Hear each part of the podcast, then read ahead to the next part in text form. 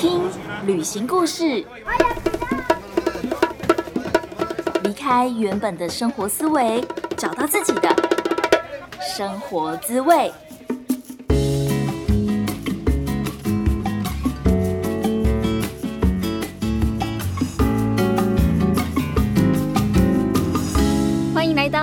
游牧生活第九集，我是 Jasmine。我因为热爱旅行，所以跑去当华语老师，也写下了一连串连我自己都想象不到的故事。如果你是第一次听到我的声音，跟你自我介绍一下，这个频道是在聊旅行的故事，聊我的人生经验。希望你听完这些故事以后，也有勇气可以离开不快乐的状态，找到自己喜欢的生活方式。因为我真的太喜欢游牧旅居的生活，也很想要认识志同道合的朋友，所以创了一个私密社团，叫做“一起游牧”。如果你也想要知道各国旅居的生活资讯，想要听旅行的故事，想知道如何远距工作，都欢迎你到脸书搜寻“一起游牧”，加入社团，让我们一起游牧吧。在上一集的节目当中，我们回答了一些很多人问过我关于华语老师的问题，包括要有华语文的相关学历吗？要去上华语师资培训班吗？要学会西班牙文吗？没有经验可以吗？还有可以赚到钱吗？大家如果有听上一集的节目的话，都会发现，哎，其实入门的门槛非常的低耶，这些条件都不是最重要的。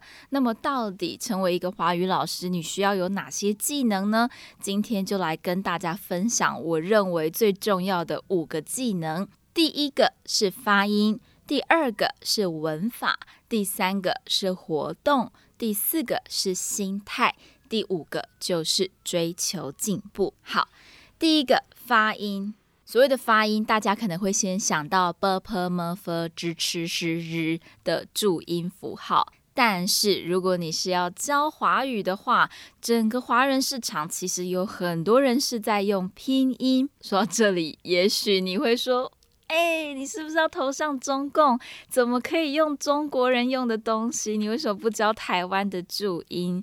我想啊，就像我上一集有提到，如果你想要成为一个好的老师，最重要的是你要有一颗为学生好的心。如果说你的学生他是想要去中国念书，想要去中国旅行，甚至是去中国工作，那他当然要学的就是简体字跟拼音啊。所以，我们教书不论政治，OK。通常我是看学生的需求，学生想要去台湾，我就会教他台湾的用法；学生想要去中国，我就会教他中国的用字。所以，第一个发音的问题，你一定要会拼音，也要会注音。那如果你对拼音不熟的话，其实真的非常简单，你只要现在把手机拿出来，将输入法改成繁体拼音或者是简体拼音就可以喽。一开始的第一个月或第二个月阵痛期真的非常痛苦，但是当你打不出那个字的时候，你就会想到说啊。你就去找资料，想说那个发音，比如说“知”到底是 z h 还是 c h 还是哪一个 h，最后你就会熟悉，熟悉了以后，你自然很快的就可以教书了。所以你要会拼音以外，你也要发音要发的正确。如果你老是说速速快，或是你的花发不分，你不会说官方网站绽放万丈光芒，那你要怎么教学生啊？对不对？其实，如果你是在平常的生活当中，你没有办法好好的讲，或是你有一点点口音，我觉得那都还可以接受。但是，当你真的在教书的时候，在教学的时候，一定要很谨慎的监督自己的发音，自己的嘴巴的肌肉，要把 zh、ch、sh、r、z、c、s 都发清楚，你才能够很有自信的说，你是一个好的华语老师。第二个就是文法。虽然说我们是母语人士，但是我们可能会连为什么有时候要用不，为什么有时候要用没，为什么有时候用二，有时候用两这些问题，我们都回答不出来。那怎么办呢？其实非常的简单，学生的华语课本上面都会有解释，请你把英文念一遍，中文念一遍，那些解释的英文、中文都看过一遍，然后再用自己的方式去消化、去理解。这样子就可以好好的跟学生解释。大概教了一年以后，你就会知道，其实问题都差不多。所以在第一 round 的备课会比较辛苦，但是你回答越来越多的学生以后，也会越来越熟，也就不用再花那么多的时间备课。但是在刚开始成为华语教师的时候，一定要花时间认真的做功课。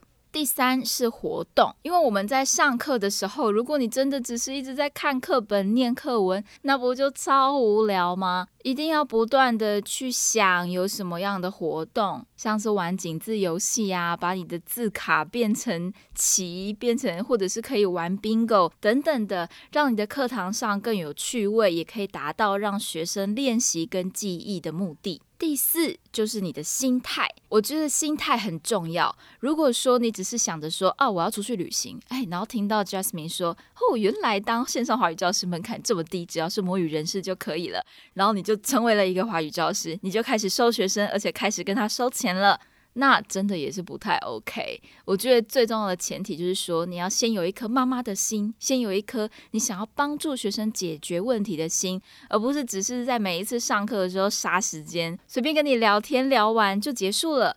No，你真的要去想说，学生他的问题卡在哪里？他到底有没有进步？他是属于听觉型、视觉型？他要比较 organized 的课程，还是他是比较弹性的聊天当中学习中文？你都要去了解他，再慢慢的 input 给他东西。当你真的为每一个学生着想的时候，其实学生真的感受到老师的用心，你就可以兼顾你想要的旅行的生活，也在工作上有达到一定的成就。第五个就是追求进步。其实，在网络上有非常多的资源，都是来帮助你学习如何成为更好的老师。像刚刚第三点提到的活动，有很多老师会在华语教师的社团里面分享要怎么玩游戏呀，要怎么设计活动啊，怎么设计课堂游戏等等的。那我们现在很多老师都转到线上教学，其实我们真的是一个 non-stop 学习永不停止的状态。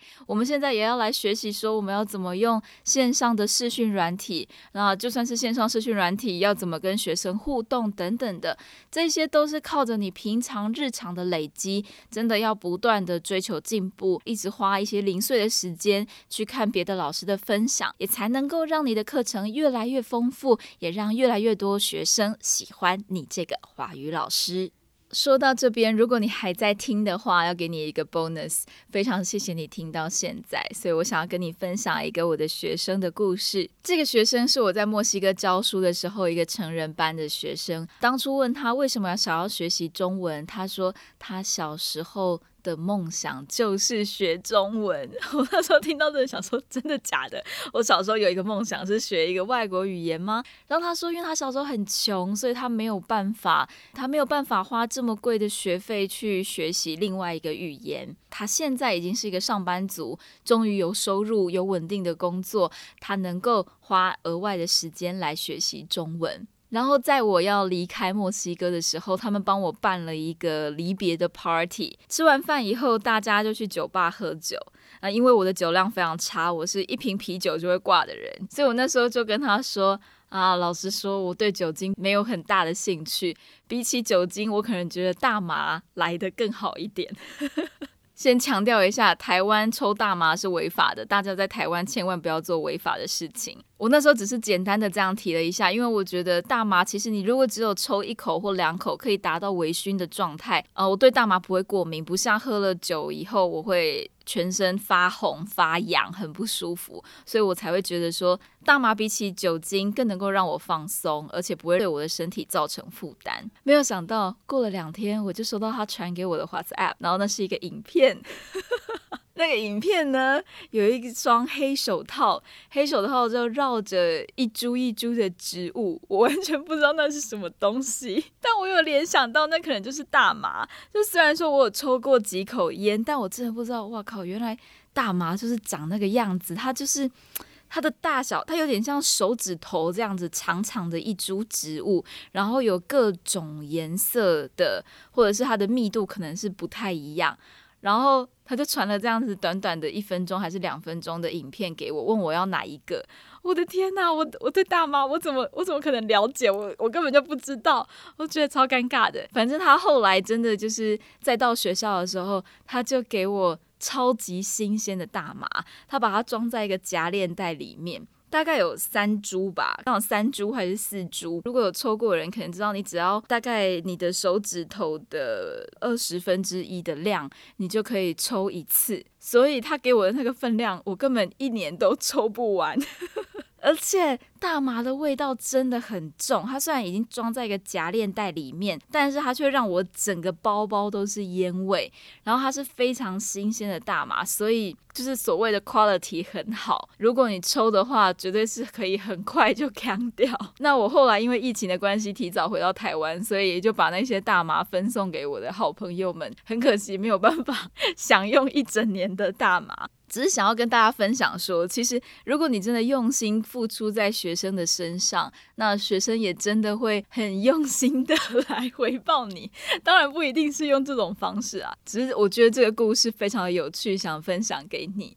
好，那今天的节目就到这边。如果说你想要继续听旅行的故事，可以在 Apple Podcast、Sound On、YouTube 或是 Spotify、First Story 等等平台订阅我的声音。如果你想要看到更多的墨西哥生活照，或者是更多贾思敏的生活消息，都欢迎你 follow 我的 Facebook 或是 Instagram，只要搜寻贾思敏游牧生活，贾是甲乙丙丁戊的贾，思敏是思考敏捷的思敏，就可以找到我喽。不知道你现在在哪里？很谢谢老天爷给我们这个缘分，让你听到我的声音，也非常谢谢你花时间听完今天的节目。Thank you, gracias。我们下次见，Adios，See you，拜拜。